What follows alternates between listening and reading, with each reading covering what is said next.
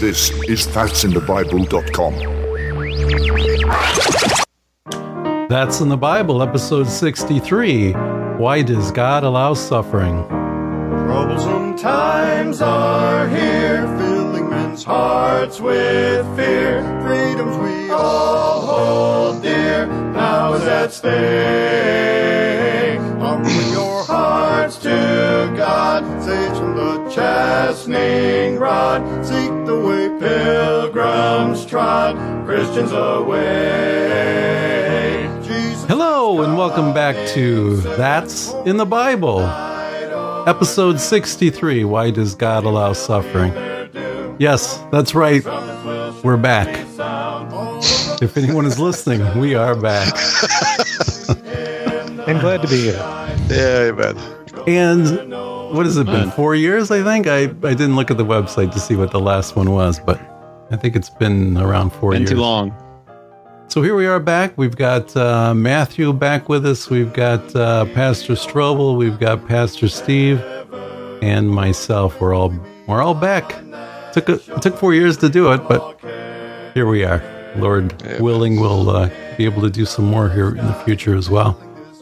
Well, why don't we start with uh, Pastor Strobel for an update? Pastor Strobel, how have you been? Uh, I don't know. how do you cram four Great way to years? start. How do, you, how do you cram four years into five seconds? I'm, I'm, I'm glad to say I'm still saved and still Yeah. serving Amen. and, and the Amen. Lord still letting me do that, and that's a blessing. Amen. Man. How about uh, Pastor Steve? Steve, how you doing? I'm doing well. Thank God for that. I appreciate uh, his kindness and his grace. Uh, like Pastor Strobel, a lot of things have happened in four years. So uh, maybe in the next few podcasts we can kind of go through some of them, but uh, it would take too long to to go through them all now. But it's good to be back. Amen. And Matthew, what's going on?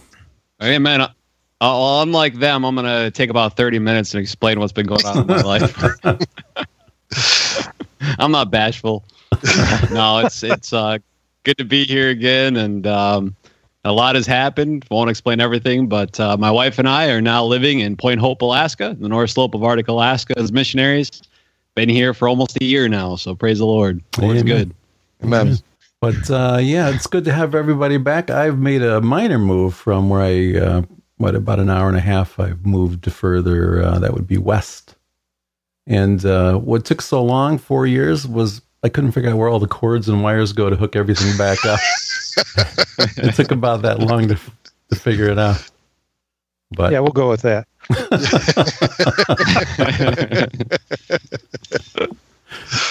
that's a good excuse as any, isn't it? Well, technology nowadays is for the younger crowd, right, Dad? Yeah, and I'm definitely the of the older crowd. I, who's older, Steve? You or me? I'm 62. All right, sixty-one here. You're the you're the the grandfather of the group. I'm the ancient of days. So, so why why don't you fill us in, Pastor Strobel? What has been going on the last four years? I don't know. I told you already. uh, um, the last four years, I can't even remember what was going on. Um, that's a, a lot of courses transpired. Uh, pastoring still in uh, Lockport. I've had children that have uh, gotten older. Um, I've had at least uh, I can't remember if if I didn't have any married the last time. A couple of them gotten married. Amen. Uh, we're we're getting more room in the house. The food bills are getting lower. we have seen uh, some folks from our church uh, go into the ministry and some preparing to go into the ministry. Uh, family from our church got over to uh, Fiji, uh, Fiji Islands, and um, it's not as glamorous as it sounds. Uh, but uh, they're missionaries over there right now on the island of uh, Taveuni, the Moore family, and they're working to get a, uh, a a church going. They're all excited. They had rented a building, uh, done a lot of repairs on it, had their first service, gave a great glowing report, and shortly after that, uh, some of their neighbors which um, are of uh, different faiths and uh, persuasions, uh, built a fence so that the people couldn't get to the building. They couldn't cross through their lands to get to the building. So they immediately had to quit using that as a uh, meeting place and start meeting in their home. And now they're working on getting some land of their own. They put a down payment on one recent place of land, piece of land recently uh, to try to build a, a church building where they, they won't have those problems. But um, uh, we've also some folks on deputation to go to Canada, and uh, you know, back in Lockport, the fight is on. Uh, mm, it's been most most mostly sunny with scattered thunderstorms. What about you, Steve? Well, uh, some things the same, some things different. Um, started a church uh, in uh, uh kind of a neighborhood of, of Buffalo, New York, uh, called South Buffalo, and uh, been there four years. And still small work. We're renting from another church, and uh, I've got a few people that are coming, so we're glad that we have the opportunity to minister the Lord. Got a Bible study that that we do every other Thursday, and uh, that seems to be growing pretty well and, and having an opportunity. We've we've uh, led some people to the Lord, baptized a couple this year, uh, so uh, that's kind of exciting for us. Um, still going to Attica Prison with Pastor Strobel. Uh, still going down to City Mission and preaching down at City Mission. Also going to Charity Mission uh, there in Buffalo as well. And um, just uh, keeping busy, uh, trying to find enough time to get some sleep and uh, breathe. So uh, we've been busy. Well, praise the Lord. Amen. Oh, well, let me let me say this: we've got since uh, the last time I have uh, three grandchildren now, so that's kind of a fun thing, and and uh, I like getting down on the floor and playing with them. So I'm uh, I'm enjoying myself. Amen. That's awesome. All right, Maddie. Yeah, just uh, just staying busy out here in Point Hope and um, getting settled in. We got a dog and uh, keeping busy with the dog, trying to keep her out of the way of uh, polar bears and different things like that. But uh, it's uh, it's been very uh, just that the Lord's been good to us. It's a blessing being able to be out here. We were on deputation for a little over two years and stayed mostly in the uh, northeast area of the United States, and um, gone went south a little bit, went a little west, but mostly Ohio, Pennsylvania, New York, and uh, just just it was neat to be able to see even just those areas of the world, seeing other pockets of believers that are still serving the Lord. So uh, it's good being out here. Our, our, village here in North the North Slope here, Point Hope. It's uh, just uh, a little under a thousand villagers and uh, the only way out here is accessible by a bush pilot plane. And uh, these people, uh, just you know, they they're hurting. They need the Lord. Uh, they're the religion here is Episcopal, and uh, so mm-hmm. if you know anything about them, they're very religious. And so it's just a blessing to be able to be out here. The the pastor that's been out here, been out here for 34 years, uh, Nick Serino, and uh, just uh, it's an honor to be able to work underneath him. So it's just been good. Amen. Have you seen the Northern Lights yet, Matt? We have. Yeah, it's uh, it's very hard to see them some nights because a lot of the times the sky's pretty uh, cloudy or it's uh, blowing snow pretty good. So, but we have seen the Northern Lights. Just uh, amazing seeing the handwork of God. Now, I've I saw the Northern Lights when I was in Lockport. I remember driving. I was out in the country somewhere, and I saw cars were pulled off to the side of the road. I'm like, "What are these people doing?" So I pulled off, got out, and sure enough, it was just amazing. Have you guys ever seen them in Lockport or where you're at? I have not. I saw them faintly one year uh, up there near Lockport. So it was, but it wasn't real brilliant. Uh, was just little shimmering and, and things like that. Not probably not the the magnitude that Matt sees the, mm-hmm. up there. So that's that's pretty neat. What else? What else should we be covering? I'd like to just kind of give a shout out to um, evangelist Tom Bard. Yep. Um, he is scheduled for open heart surgery uh, this coming Monday, which is oh November. Let me see if I can give you the date. November twenty first, and uh, this kind of emerged, you know, rather suddenly, and and it's too the damage is too um, detailed, and too pronounced for stents so uh, it'll be actual open heart surgery. Looks from t- talking with him the other day, it sounds like a triple bypass. Brother Steve, I think you mentioned like six blockages. Blockages, yeah. And um, so, if if if when you hear this, it's after the date that I've given you, uh, he could certainly use prayer for his recovery. Amen. And um, he, he's also been very instrumental in getting pastors all over the United States to pray for each other. Amen. He puts out a list every year where, uh, and we follow it at our church, where different pastors uh, pray for one or two pastors each week. And that's been very helpful to be on the list, of course, but also just a privilege to be able to pray for these pastors. Some we know and some we don't. Right. But uh, we know they're in the battle like we are, and they all need prayer. And so, if you could rally around and pray for Brother Bard and uh, his wife uh, as well. Amen. Amen.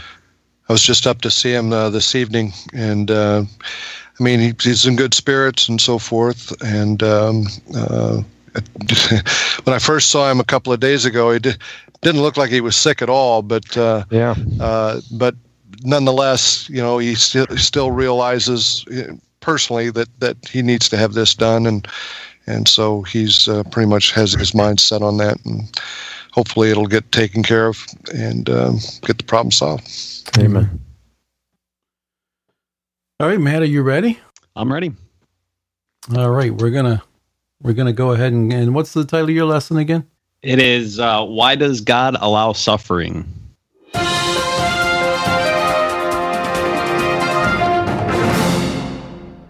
Hey man, it's good to be back. Good to be uh, back doing the study here. And uh, again, if you hear any delay or if I pause, it's probably because of my bad internet connection out here in the north slope of Arctic Alaska. But pray you'd uh, bear with us as we do this very important study. Why does God allow suffering? And if you talk to anybody or if you've been alive for any length of time, you know that this is a very important thing that takes place in every single person's life.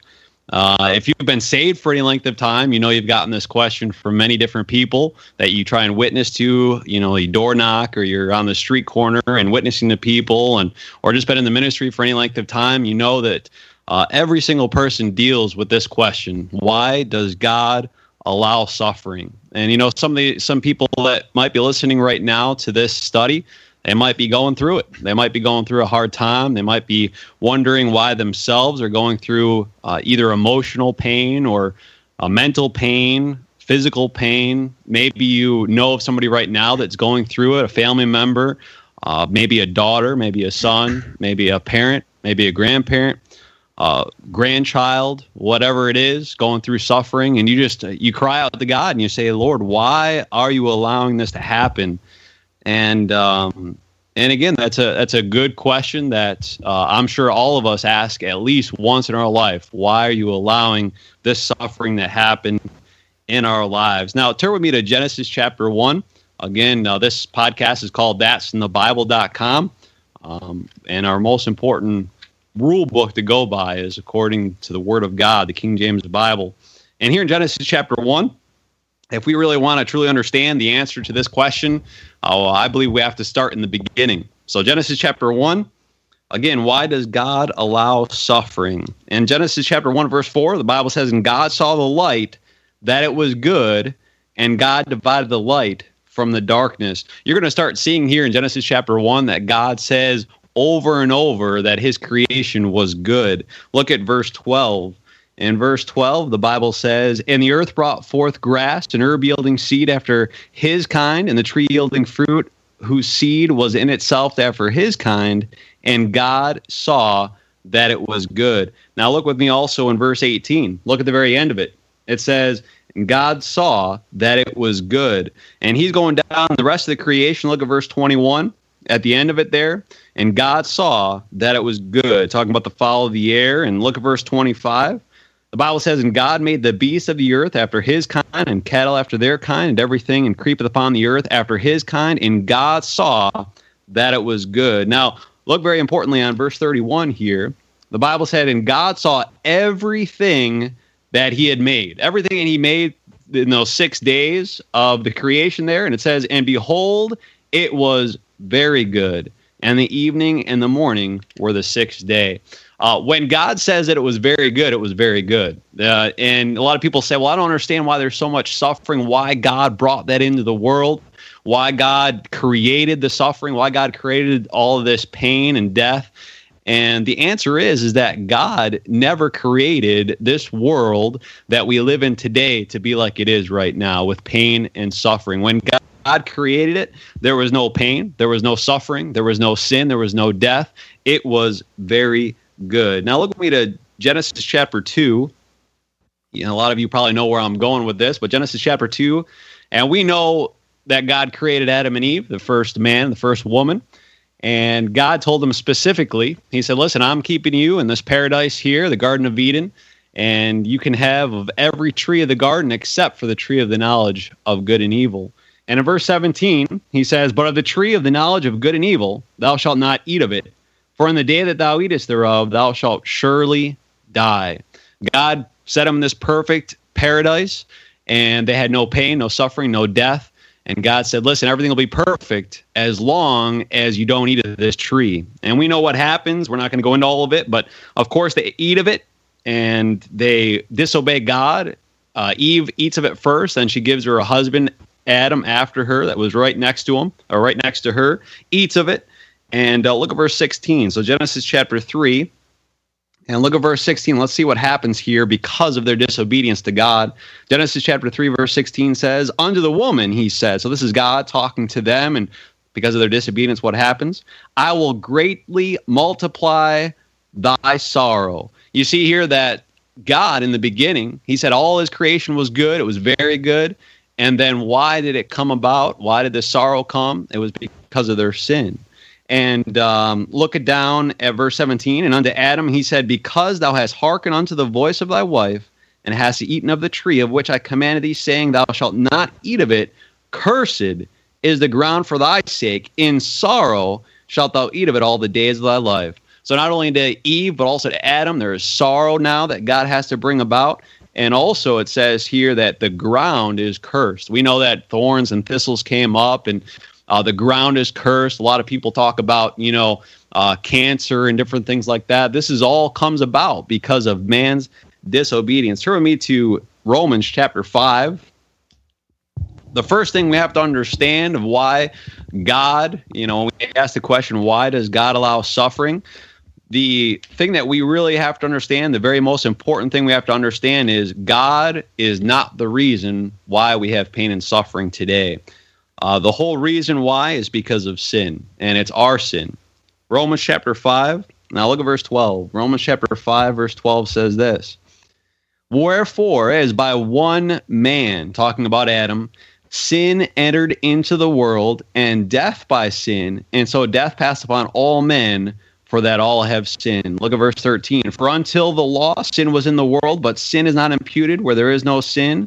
Nevertheless, death reigned from Adam to Moses, even over them that had not sinned, after the similitude of Adam's transgression, who is the figure of him that was to come. So we see here that it was Adam and Eve and their transgression that brought the sin, death, pain into the world.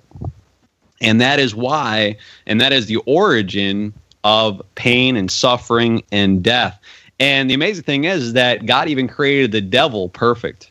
Uh, you talk about the devil, people say, well, why in the world did God create the devil? Uh, if you look in, uh, of course, Isaiah chapter 14, Ezekiel chapter 28, uh, he was perfect. In Ezekiel chapter, you don't have to go there, but in Ezekiel chapter 28, verse 15, uh, the Bible says this about the devil. He says, Thou wast perfect in thy ways from the day that thou wast created, till iniquity was found in thee. And he goes on and says, Thou hast sinned, therefore I will cast thee as profane out of the mountain of God. You see here that uh, it is not God's fault why Satan is the way he is, why he is, uh, of course, the deceiver, why he uh, goes about to kill, and destroy, and steal.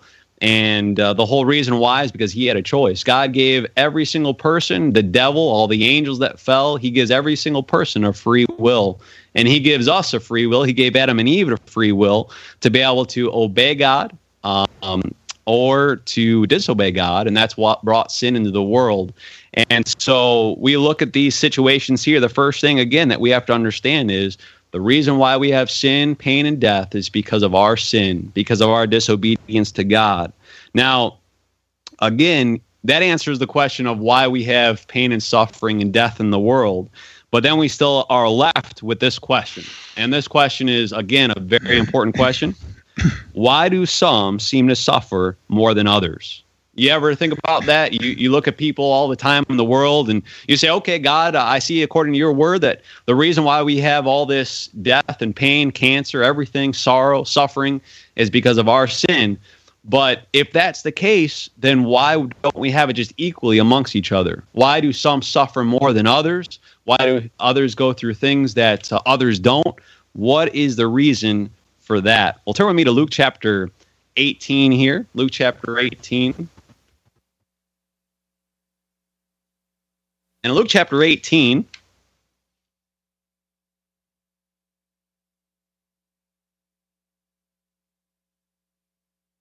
Luke chapter 18, and uh, look with me in verse 35. Luke chapter 18, and we're going to start here in verse 35.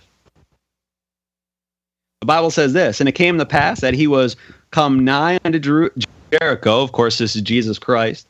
A certain blind man sat by the wayside begging. So this man is blind. You know, he could have just sat there and just said, Lord, why am I blind? This is just ridiculous. You know, I can't believe that I'm suffering, but others aren't. And he goes on, it says, And hearing the multitude pass by, he asked what it meant. And they told him that Jesus of Nazareth uh, passed by. And he cried, saying, Jesus, thou son of David, have mercy on me. And they which um, went before rebuked him that he should hold his peace. But he cried so much the more, Thou son of David, have mercy on me. And Jesus stood and commanded him to be brought unto him. And when he was come next uh, near, he asked him, saying, What wilt thou that I shall do unto thee? And he said, Lord, that I may receive my sight. And Jesus said unto him, Receive thy sight, thy faith had saved thee. And immediately he received his sight and followed him, glorifying God. And all the people, when they saw it, gave praise unto God. You see here that um, why God allowed this blind man to suffer that uh, terrible thing of not being able to see. It was so that he could see his need that he needed to get saved. You know, God's going to bring some afflictions by, whether maybe blindness, maybe some kind of uh, terrible disease, maybe some kind of pain, whether in you or somebody else. And many times he does that so that you'll cry out to God.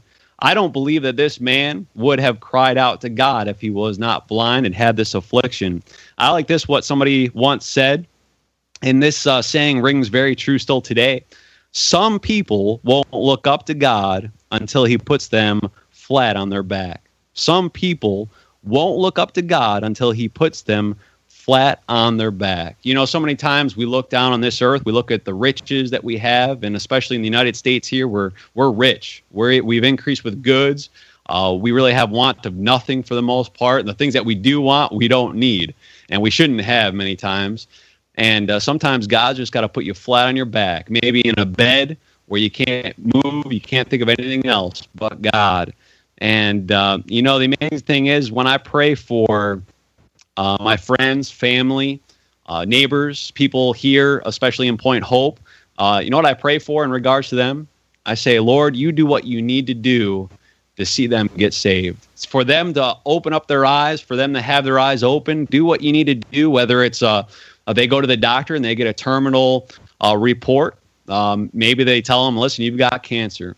Uh, I say, Lord, whatever you have to do to open up these people's eyes so that they see their need for you. We're not going to go there, but of course, in Second Kings chapter 5, you've got the story of Naaman. And of course, he was very powerful. He was captain of the host of the kings of Syria. And uh, Naaman uh, didn't have need of anything, he could care less about the God of heaven. And uh, the one thing, though, that brought him to the Lord was that he had this terrible de- disease of leprosy. And he went to the man of God, Elisha, and through him, he was able to get clean and uh, the amazing thing is, in Second Kings chapter five, verse fourteen through fifteen, we're told that he then knew the God of Israel. You know, he never would have even cared less about God until he had that affliction. And so, again, many times God will bring an affliction your way uh, to get you flat on your back to look up to Him and to accept Him as your Savior. Uh, you can have your sins forgiven and have a home in heaven through Jesus Christ. Now, look with me also in John chapter 11. Again, why does God allow suffering? Uh, again, we we saw that uh, it's our fault that uh, pain, suffering has come into this world because we've all sinned and come short of the glory of God. Bible says, "For the wages of sin is death." Romans six twenty three. Uh, but also, we ask that question, okay, Lord, but why do some people suffer with different things than others? And we saw there that many times God will bring suffering your way or other people's way to be able to bring you or them to the Lord Jesus Christ for salvation. Now, look at John chapter 11. And this is a very well known story here about, um, about Lazarus. And John chapter 11, verse 1. Bible says, Now a certain man was sick, named Lazarus of Bethany, the town of Mary and her sister Martha.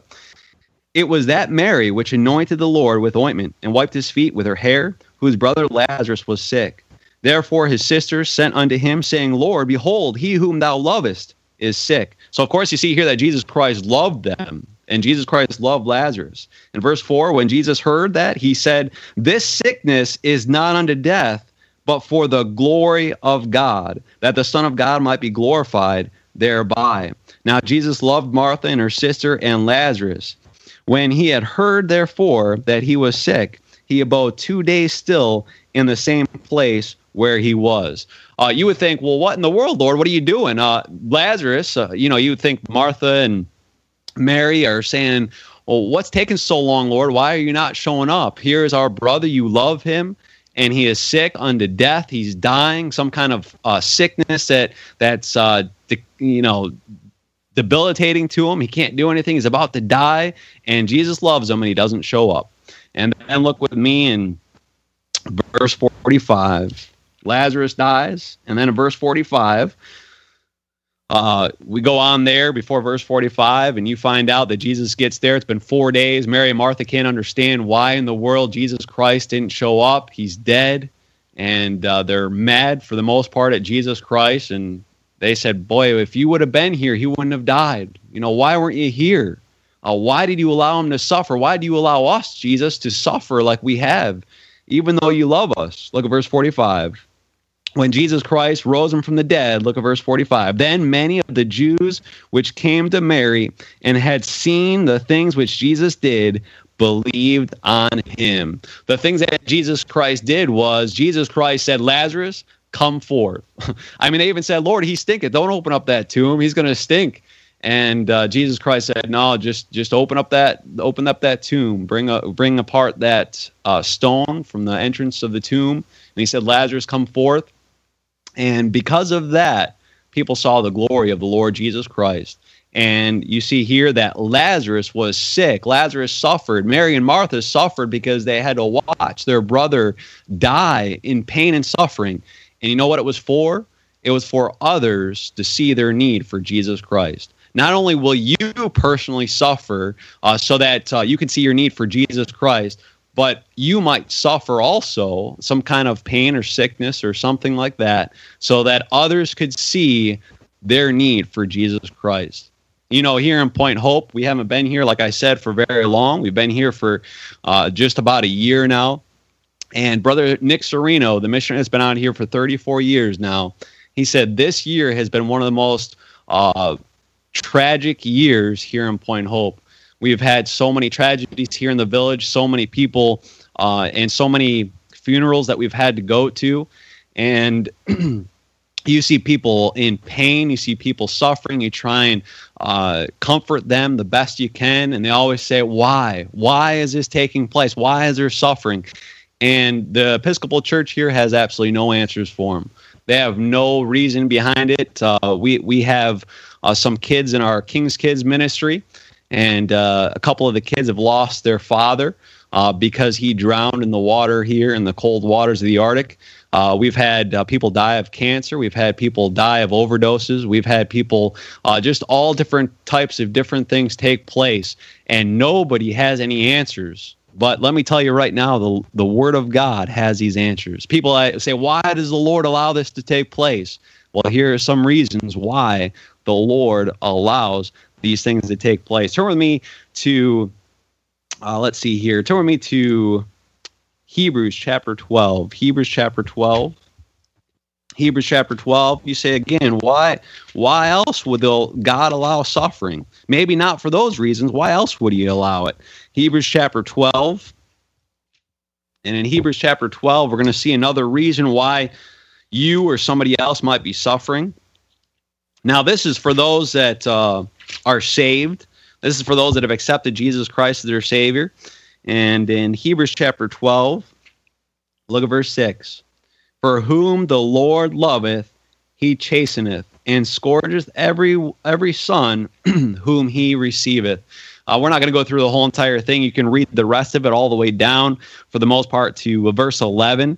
And what you're going to see here is that if you are a child of God and you are doing wrong, you are sinning, and you're not trying to get right, you're not trying to repent of your sin, as First John chapter 1 verse 9 says, and you're not uh, convicted over it, you're not trying to get it right with the Lord, yes, you're still on your way to heaven, but of course, God's not going to be pleased. You're breaking your fellowship with the Lord, and God's going to spank you. God's going to chasten you. Just as a good parent down here on the earth, you should spank your children.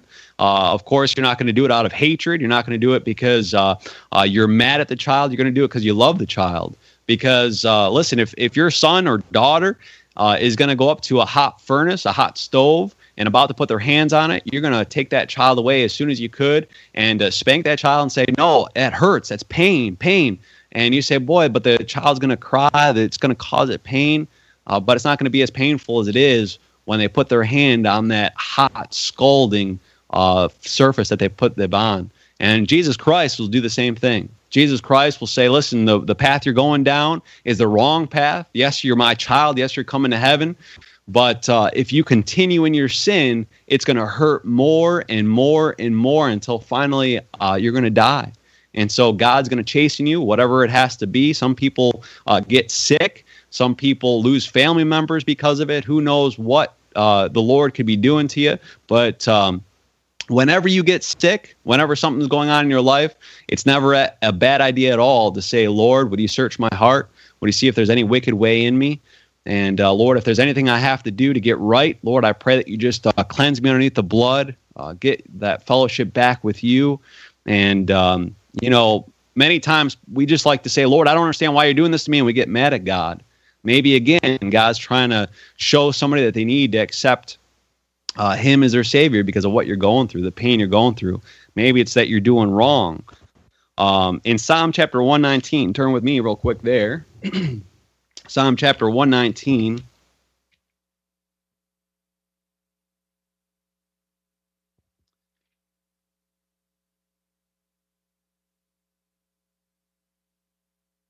And in Psalm chapter 119, look at verse 67. Psalm 119 and verse 67, Bible says, Before I was afflicted, I went astray, but now have I kept thy word. You know, that's uh, King David. And uh, of course, we know that he loved uh, God's word, he loved God's precepts, his law, but uh, he is flesh just like you and I. And many times we'll go astray, we'll, we'll veer away from the Lord. Many times we don't even know about it, that our heart's going away. Our heart is wicked, deceitful. And when we get chastened, many times then we'll go back to the Lord and love the word of God. Now look with me also here in Second Corinthians, Second Corinthians chapter 12. Second Corinthians chapter 12. In Second Corinthians chapter 12 here.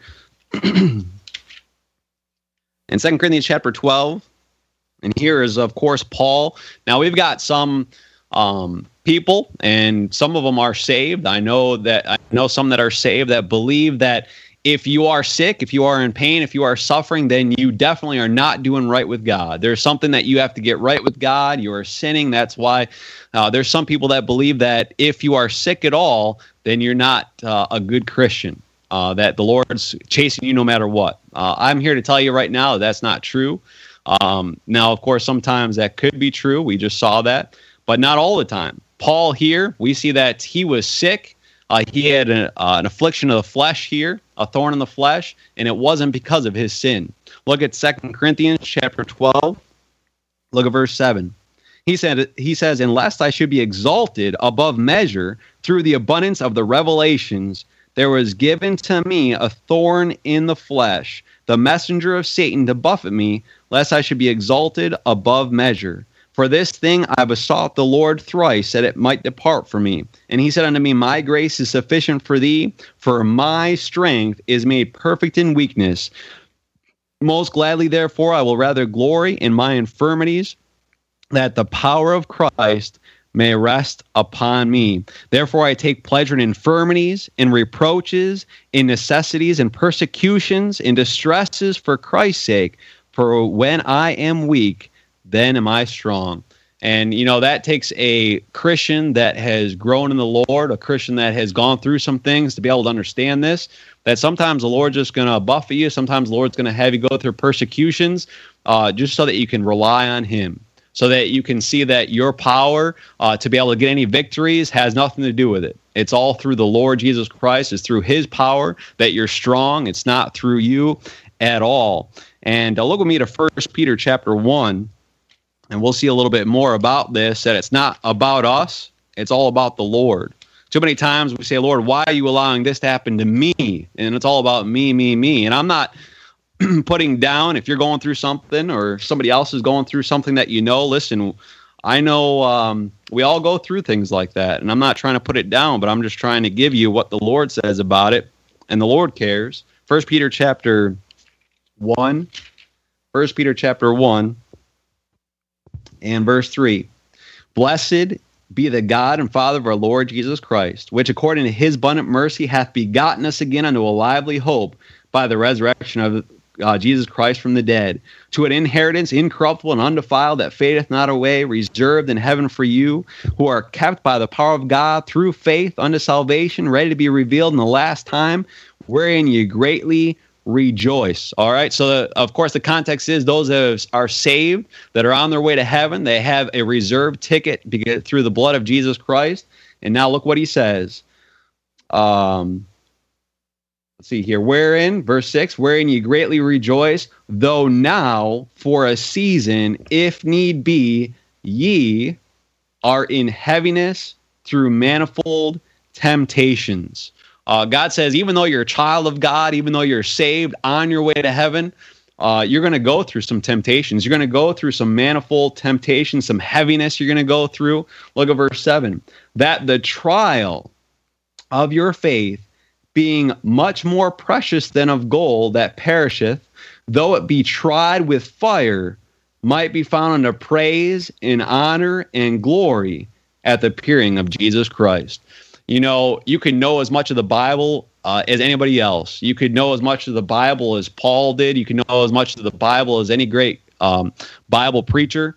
But the test truly comes whether or not you believe it, whether or not you really truly got it in your heart or not, is when that trial of affliction comes, when that fire comes, and he tests you with that fire. He trusts your, he tests your faith, and uh, if you go to the Word of God and you truly believe it and you truly rely and rest upon it, then you're going to be able to get through that trial of affliction, and that is going to bring forth gold to the judgment. You're going to be able to lay up these gold, these precious stones for the Lord Jesus Christ, and be able to uh, be able to uh, throw it at His feet. Look with me at Second Corinthians chapter four.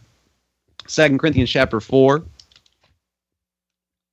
In Second Corinthians chapter four, again, this is Paul here. in Second Corinthians chapter four. And look what uh, he says here in 2 Corinthians chapter 4, verse 16. For which cause we faint not, but though our outward man perisheth, yet the inward man is renewed day by day. For our light affliction, which is but for a moment. Now, uh, what Paul went through was not light uh, in my book. all right, he was stoned, he was shipwrecked, he was uh, beaten, uh, he was left for dead, he was whipped. Uh, all these different things were done to him, and he said, "Yeah, just our light affliction." I mean, Paul, what are you talking about? But what he's saying here, he says it's light compared to what's going to be. Look at look at verse 17 again. For our light affliction, which is but for a moment, worketh for us a far more exceeding and eternal weight of glory, Why are we looking not at the things which are seen, but at the things which are not seen? For the things which are seen are tempor- uh, temporal, but the things which are not seen are eternal. Paul said, Boy, you go through the trial of affliction right now. You go through some sufferings God allows you to go through. But if you get through it and uh, you get through the fire and you praise God through it, you're going to be able to lay up some great riches for the Lord Jesus Christ. You know, I remember when I first got saved, this was a little over 11 years ago. I was listening to a sermon uh, by uh, Pastor Strobel. And uh, I don't know if he remembers this sermon or not, but uh, it was on uh, will you will you glorify God through the fire? And uh, you know, it's easy to glorify God through the good times. It's easy to glorify God when you have your paycheck coming in steadily. It's easy to glorify God when your health is well and your family's health is well, and all these different things are going on that are great. But uh, will you glorify God through the fire? And that's what the Lord wants to see. Lord wants to see, listen, if you truly love me, if you truly trust me, you'll glorify me through anything, just like Paul said. And you say, I don't understand why I have to go through it. As a Christian, why do I have to go through these struggles? Uh, I looked up uh, this this quote from a science article, and uh, it's a science article about eagles. And it says right here, when a mother eagle builds her nest, she starts with thorns broken branches, sharp rocks, and other items that seem dangerous and harmful to its offspring.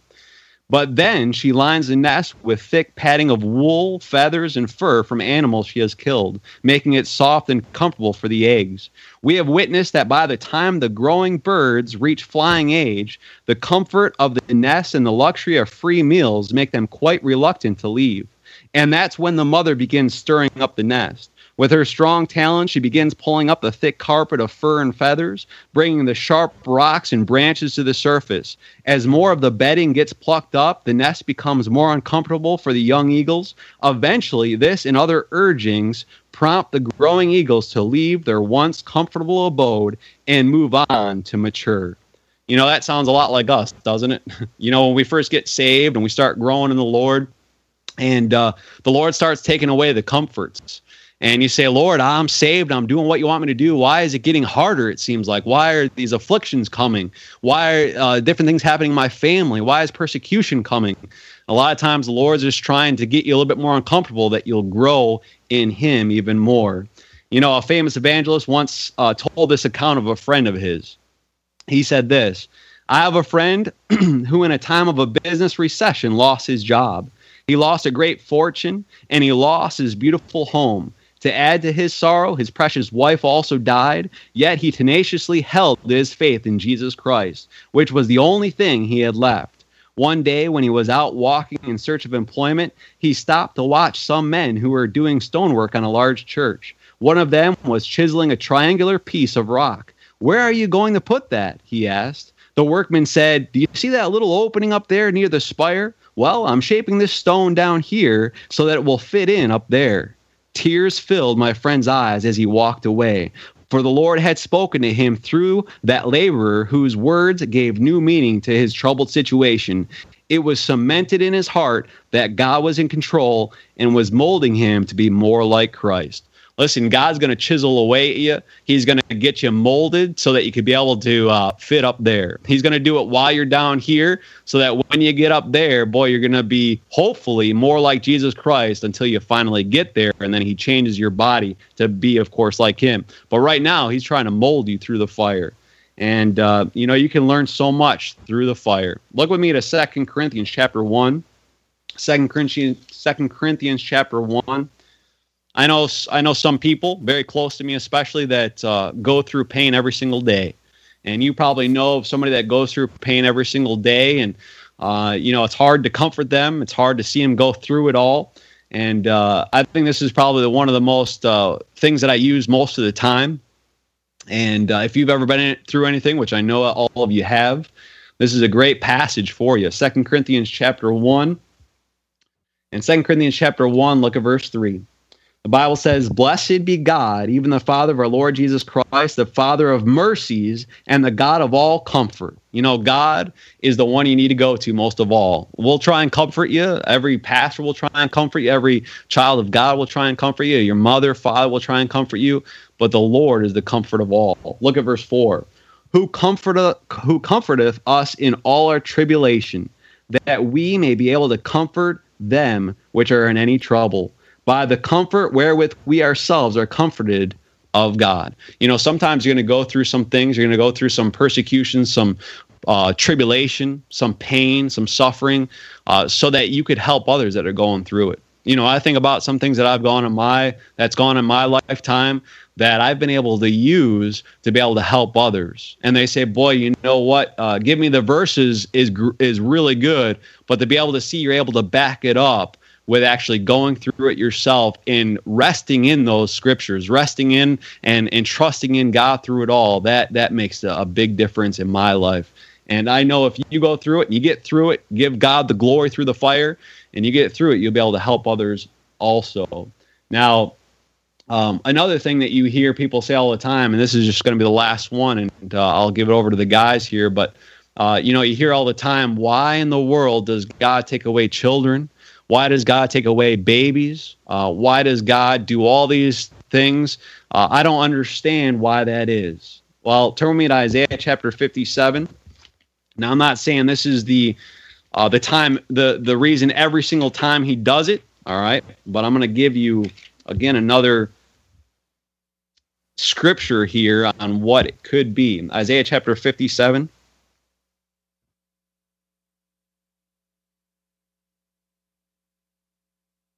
In Isaiah chapter 57, verse 1, the Bible says, The righteous perisheth, and no man layeth the heart, and merciful men are taken away, none considering that the righteous is taken away from the evil to come.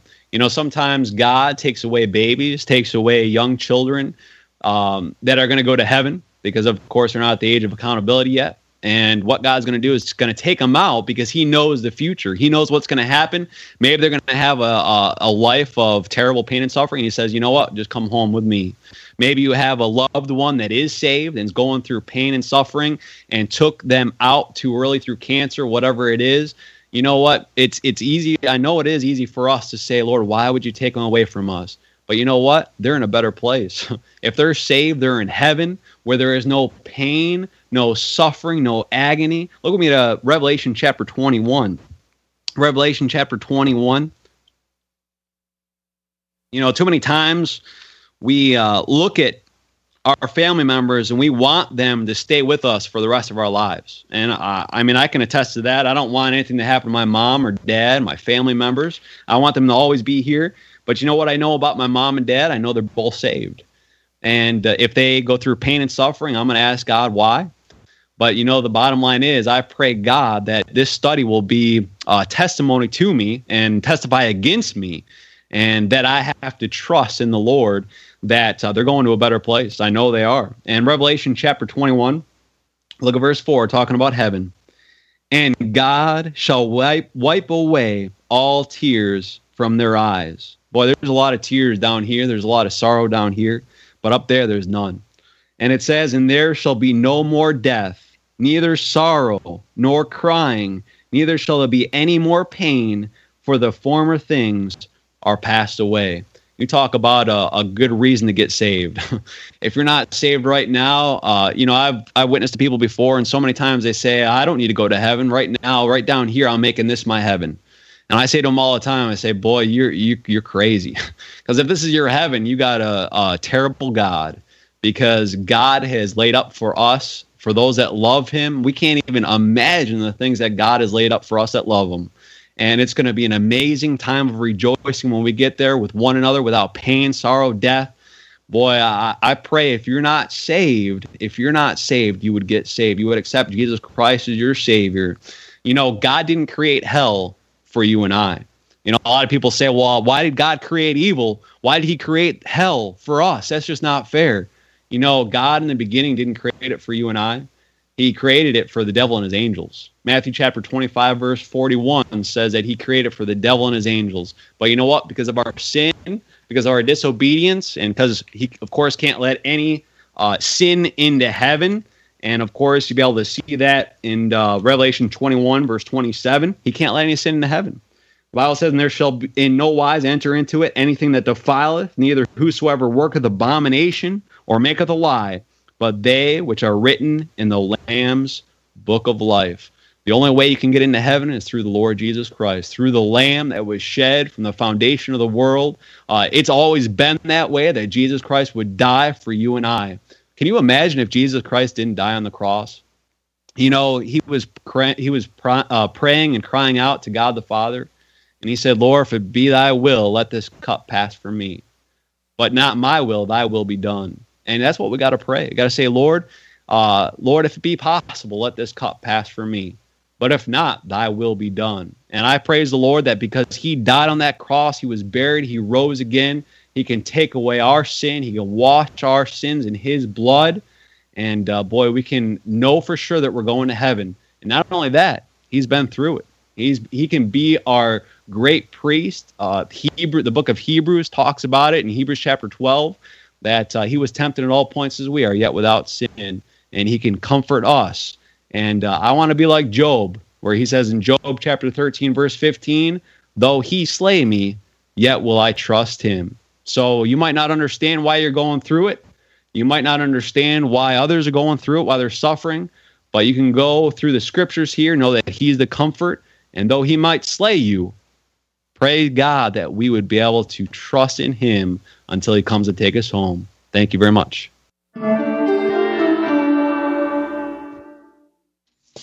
Amen. Thank you, Matthew. Amen. Amen. You know, that's one of the things that I think when uh, we talk to folks, especially lost, that it's one of the things they talk about. Well, if there's a God, why does he allow all this pain and suffering? And, you know, so I think that's uh, sure. certainly a timely lesson. What else, guys? Well, um, a good lesson, Matt, and uh, it's always one that's always timely and it's always uh, on the minds and hearts of, of people and and uh, you know you were talking about uh, and this this um, I'm going to say this and hopefully people will be able to understand wh- where I'm coming from but um, go to Romans chapter uh, Romans chapter 2 Romans chapter 2 um, there's a verse there that uh, um, it's talking about the judgment and so forth. And what you were talking about early in the in the study, uh, where sometimes God's got to put people flat on their back in order to uh, get a hold of their attention, and uh, that uh, seems to be more common than than people would realize. And um, this is uh, sometimes hard for people to get a hold of, but realize what, what God says here. It says in verse, it's talking about judging and, and different things along that line. In verse 3, it says, And thinkest thou this old man that judgest them which do such things, and doest the same, that thou shalt escape the judgment of God? Or despisest thou the riches of his goodness and the forbearance of his long suffering, not knowing that the goodness of God leadeth thee to repentance? And what I've seen over the years is that God will be good to somebody and he'll treat them kindly and he'll try to woo them to him, but there comes a point when when they just won't respond. And sometimes uh, the goodness of God is actually doing something that uh, is painful and, and uh, some would say harmful, whether it's a sickness or, or whether it's an injury of some sort or whether it's a loss of some kind of thing. And you say, well, how can that be the goodness of God? Well, because there's something worse ahead of them if they don't if they don't uh, if they don't respond to the Lord's wooing. In other words, uh, somebody being paralyzed on their back is still better than going to hell.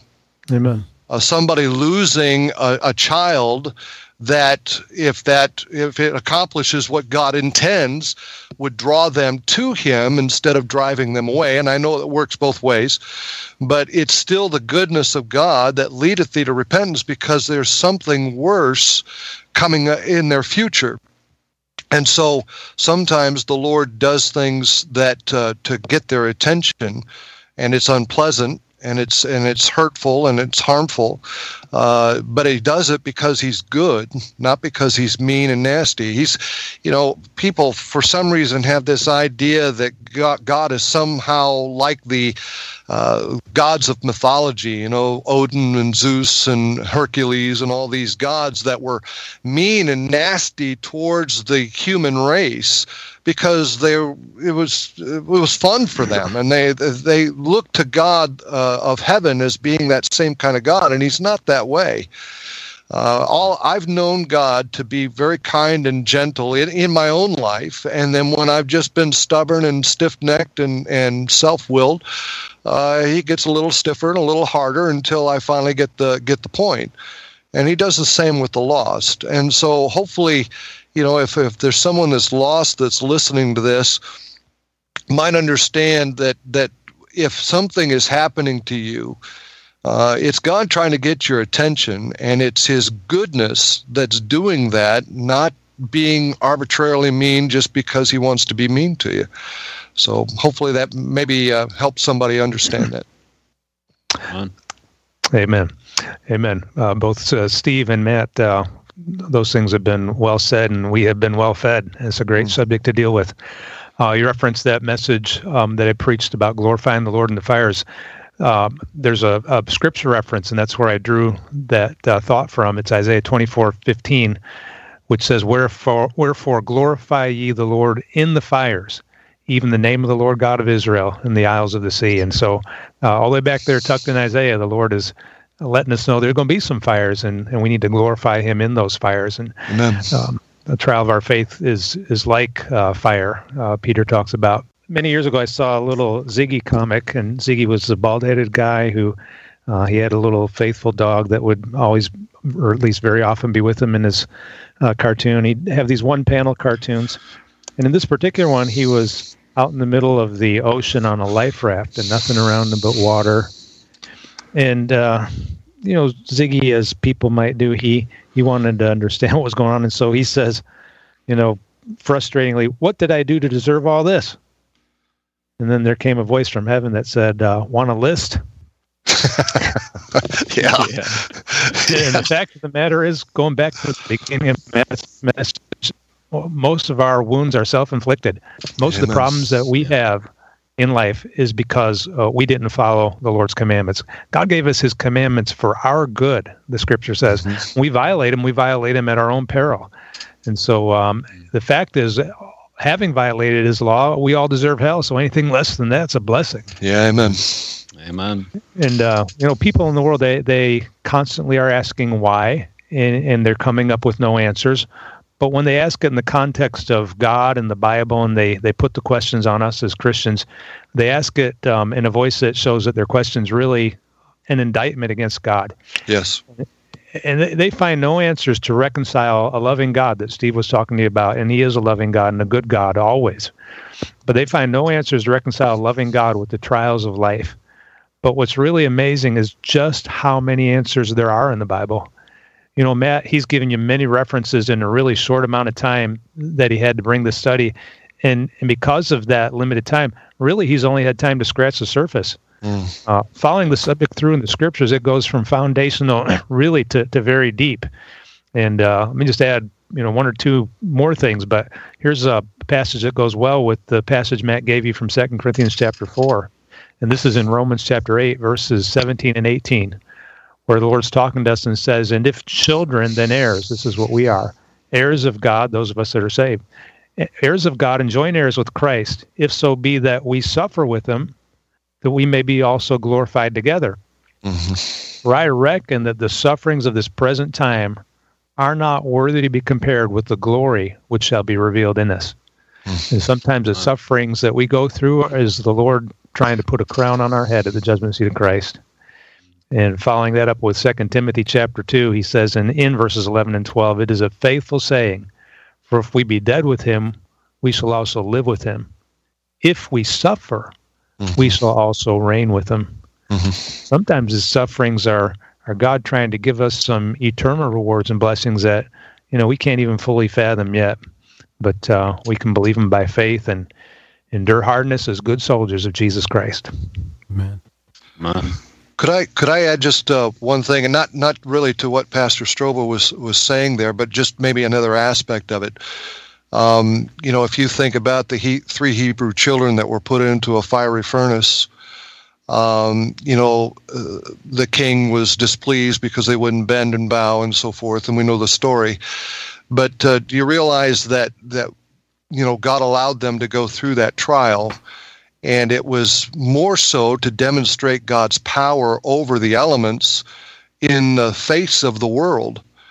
And uh, if you extend that to uh, your subject, Matt, there might be times that uh, God will allow us to go through a trial or a, a testing of some sort, or pain or suffering, uh, so that the world can see how a Christian should take it and uh, bring them to a point where they say, "Hey, I want what that guy's got." Now, yeah. you know, you, some may call that lifestyle evangelism. That's just living for God. And oftentimes we find that the trials are painful and we want remedy from, from the trial instead of trying to see what God's trying to do through us. And uh, you know that's not easy, and I'm not I'm not trying to make it glib, but uh, you know it's it's really an opportunity for us to be a testimony to the world, to show uh, who God is and what He can do, and how he can provide in the midst of of uh, you know some pretty awful circumstances. And he does that to glorify himself. And I suppose that really kind of coincides with what Pastor Strobel was just saying, because it brings him glory when we respond in the correct manner, as opposed to griping and complaining and, and uh, you know, why me and, you know, all that kind of stuff. Um, it, it's, it's again, I'm not trying to make it easy, sound easy or anything like that, but it, yet, if we look at it from God's perspective, it's an opportunity for Him to use us to magnify His name. And so uh, maybe that might give us a, a little bit different perspective on some of the things that we go through. Hmm. Boy, that's true. But I, I know that in the times that uh, when those when those times do come, that's I, am probably of the uh, the not as good in taking that is like, oh no, no, I don't want this to happen. I don't want to be going through this. You know, it's. Uh, I think I struggle with that. You know, to, to be able to say, "Oh, I'm going to shine through this for God's glory." It's. I think we all do. It's just a matter sure. of whether we can, sure whether do. we can, you know, if if you're conscious of it, and then try to try to say, "Okay, Lord, you know, I want I want to do this right," you know, and and. uh I remember a circumstance a number of years ago. One of my uh, one of my kids went through a, a kind of a, a, bad accident, and, and uh, uh, you know we were going through something. I'm not going to go through the story, but I remember telling my wife at the time, you know, in the midst of tears and and uh, all the things that were going on, I said, "Babe, I said we got to try to do this the right way. We got to we got to we got to look at this the right way." And uh, you know we were we were blessed and and honored to get through it by the grace of God and it wasn't our strength it was his uh, but uh, he helped us get through a very difficult time and uh, it's been uh, the source and, and this is another thing and I'm uh, not trying to dominate the time here but but sometimes I think Matt made reference to it that we might be able to comfort others and that circumstance that I'm referring to has helped us be able to be a comfort to some other people here in the, the waning years uh, that have gone through similar circumstances. So uh, it's not for, for you know, uh, waste of time that God uh, allows these things to happen. They're, uh, they're for a purpose. Yep, and I, I echo the sentiment, sentiment of not liking to go through it. I, I'm a, am a mountaintop man. Let's stay.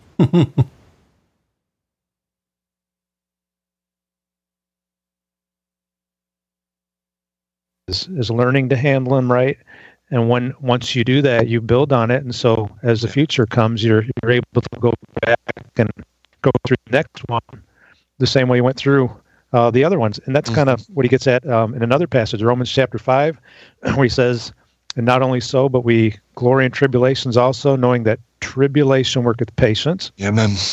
And patience experience, and experience hope. Mm-hmm. And hope maketh not ashamed, because the love of God is shed abroad in our hearts by the Holy Ghost, which is given unto us. So as I I I go through different size trials, you know, as I've gone through them in the past, I, I learned how to get through them. And then when the next one comes along, I know, even though I wish it hadn't come along, I know that I can get through it again because now I've got that experience, having patiently gone through a previous one, that gives me hope that, that I'll be able to make it through this one. And, um, you know, if I ordered my life, I wouldn't order any more trials. Amen. I say, okay, that's enough for one lifetime. But hey, what do I know, right? So when they when they come, Yeah. you just got to figure that uh, Romans eight twenty eight means what it says, and all things work together for good to them that love God, to them who are called according to His purpose. Amen. It's funny too that you know when we talk about these topics, as Matt was going through it, there's some verses that just pop into your head, and and one of those for me was uh, Job fourteen one. Man then is born of a woman is a few days and full of trouble, and and you know, especially the part about few days. When I was younger, eh, what do you mean few days? We got a lot of time. But it, now, as I'm you know in my sixties, and I also see my parents as they're aging. My mom is ninety two, and I'm, my dad's eighty eight. Still fortunate to have them, but you know, I see their bodies are frail now, and they're going through a lot of physical um, problems and issues, and you know, that's that is what because we live in a fallen world. That is what you know. There a lot of life is brings us, and uh, and I think you guys are right. You know, as Christians, we have an opportunity to grow and to I think to to be an example to to others uh, as well as other Christians. You know, and and how to face those trials and adversities. Amen. And we got somebody that goes in the fire with us. Amen. Amen. Talking about those three Hebrew children, they they went in there, and Nebuchadnezzar saw four men in there. hmm And you know what? Um, he said to Shadrach, Meshach, and Abednego, he told them to come forth. He, he didn't call the other one out. yeah, yeah, that's true. and the application is the other one's still in there. The Lord's still in the fire. He'll be there when you go through it. Yeah. Amen. That's good. That's Good. good application. That's good. And the other thing, when Matt, you were in um, the Book of John, you were talking about Lazarus, and and I remember hearing this where this this verse a long time ago, and I think it was at uh, at church. I think uh, Tim um, Pratt had preached on this, and Jesus wept.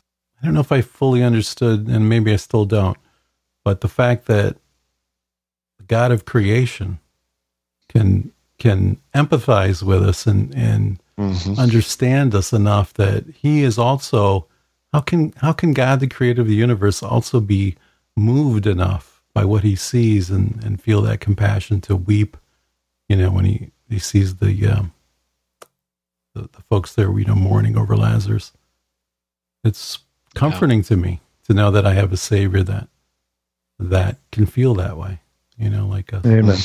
Amen. and Even the dog said amen. yeah, that's my dog. Well, you know, my uh, my pastor from back home, Pastor Legault, he would always start his prayer, and he still starts his prayer with, "God, you're always good, and you're always right." And uh, you know that doesn't always hit home until you're going through something.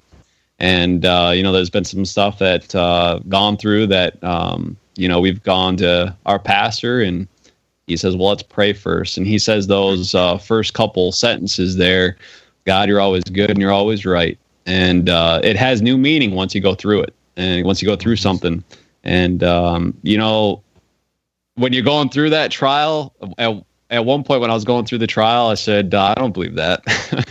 And you know you might be going through that as well. And you know i had to keep that to myself for a while and, and just to the lord me and him. And, and i was battling it out. I'll be honest with you guys. I was battling it out. And and uh, deuteronomy 32 verse 4 says this he is the rock. His work is perfect.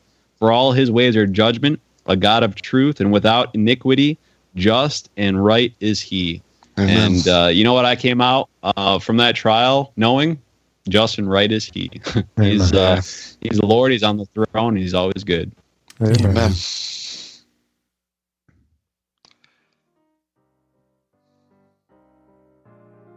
well we know what guess my that dog means doesn't have anything bad today. I was waiting for the crickets. I'm a little slow. I'm a little out of practice here. Well, thanks, guys. All right, who's next? it's been good. I think Steve volunteered. Yeah, okay. I'm pretty sure I heard him.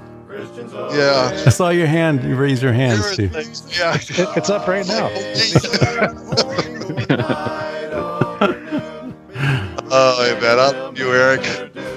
You make me laugh. Even at my expense, you make me laugh. That's good.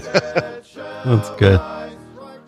Well, it's been fun doing it again. Let's uh let's try to do the next one sooner than the we just did. Yeah. Sounds good to me. Amen. Any parting words? And for those that, uh, well, I, I would say for those that maybe are just getting this podcast again and starting to listen to us again, uh, it's just a blessing that you guys actually listen.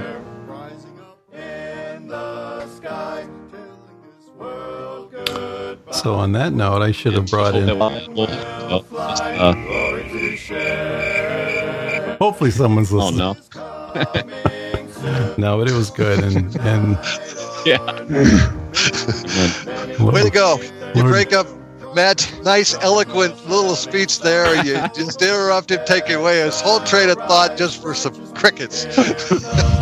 Oh, were you saying more, Matt? Were you gonna Were you gonna do more? No, no, I was done. I was, I was done with. Coming soon. All right, guys. Steve, we'll be looking forward to your uh, next lesson, yeah, episode sixty-four. Amen. All right, see you guys next time. In the skies. Going where, going where no one dies. Heavenward bound.